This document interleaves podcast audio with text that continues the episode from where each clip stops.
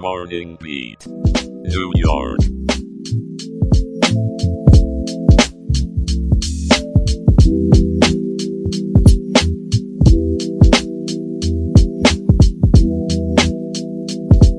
Good morning, New York City. Shout out to our listeners in Syracuse, Rochester, and Albany. It's Monday, February 5th, 2024, and you're tuned into Morning Beat New York City. I'm your host, Aaron, here to kick off your week with the latest news, stories, and, of course, a dash of fun.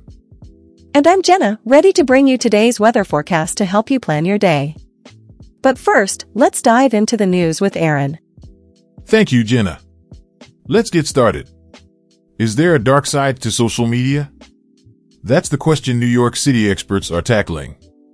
Alexis Spence, 21, from Long Island, shares her struggles with what she describes as social media addiction, which led to a life-threatening eating disorder.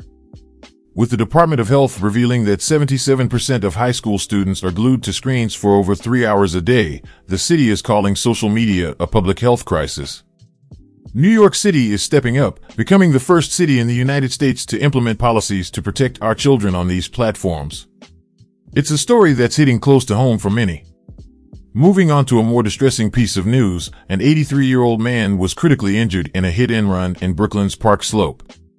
The search for the dark-colored sedan and its driver continues.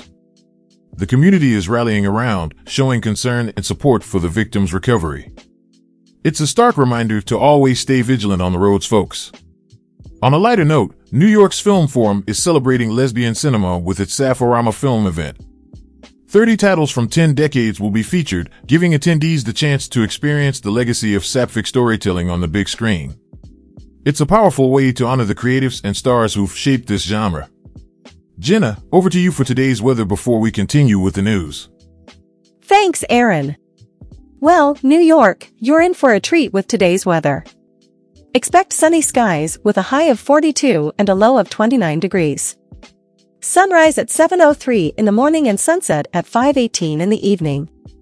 Make sure to bundle up in the morning, but you might just get by with a lighter jacket in the afternoon.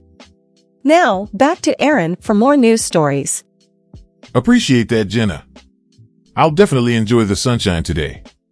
Now, a trial date has been set for the white supremacist who targeted black shoppers at a Buffalo supermarket. The federal death penalty trial is slated for September 8, 2025. With a life sentence already in place, the legal proceedings are expected to be extensive. It's a somber story that reminds us of the work still needed to combat hate.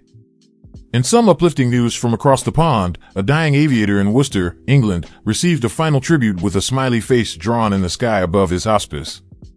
A beautiful show of compassion that reminds us that the human spirit is truly remarkable. And for our U.S. economy, job growth is booming. With 353,000 jobs added in January, it's a sign of a resilient and strong economy. Wages are up, unemployment is holding steady at a low 3.7%, and it looks like there's no stopping the American workforce. Now, before we sign off, let's pose the question of the show.